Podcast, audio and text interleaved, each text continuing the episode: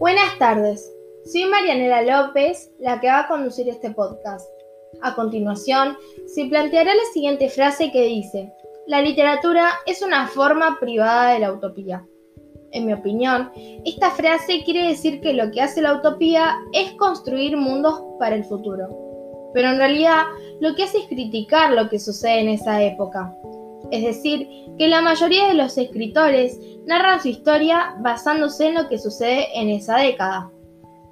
No comparto su opinión, ya que creo que los autores lo hacen con el fin de querer interpretar o demostrar lo que estaban viviendo en esa época, porque no todos los escritores tienen la imaginación que se necesita para poder hacer un cuento. Para mí, Roberto Art es el que coincide con el pensamiento de Ricardo Piglia, ya que plantea que la literatura es para unos pocos, queriéndose referir a que no todos podían ingresar al mundo literario, solamente los que podían pagar por ello ingresaban. Es por eso que se enfocaba en las clases media y baja. Siempre elaboraba sus cuentos lo más claro posible para que los demás lo entendieran.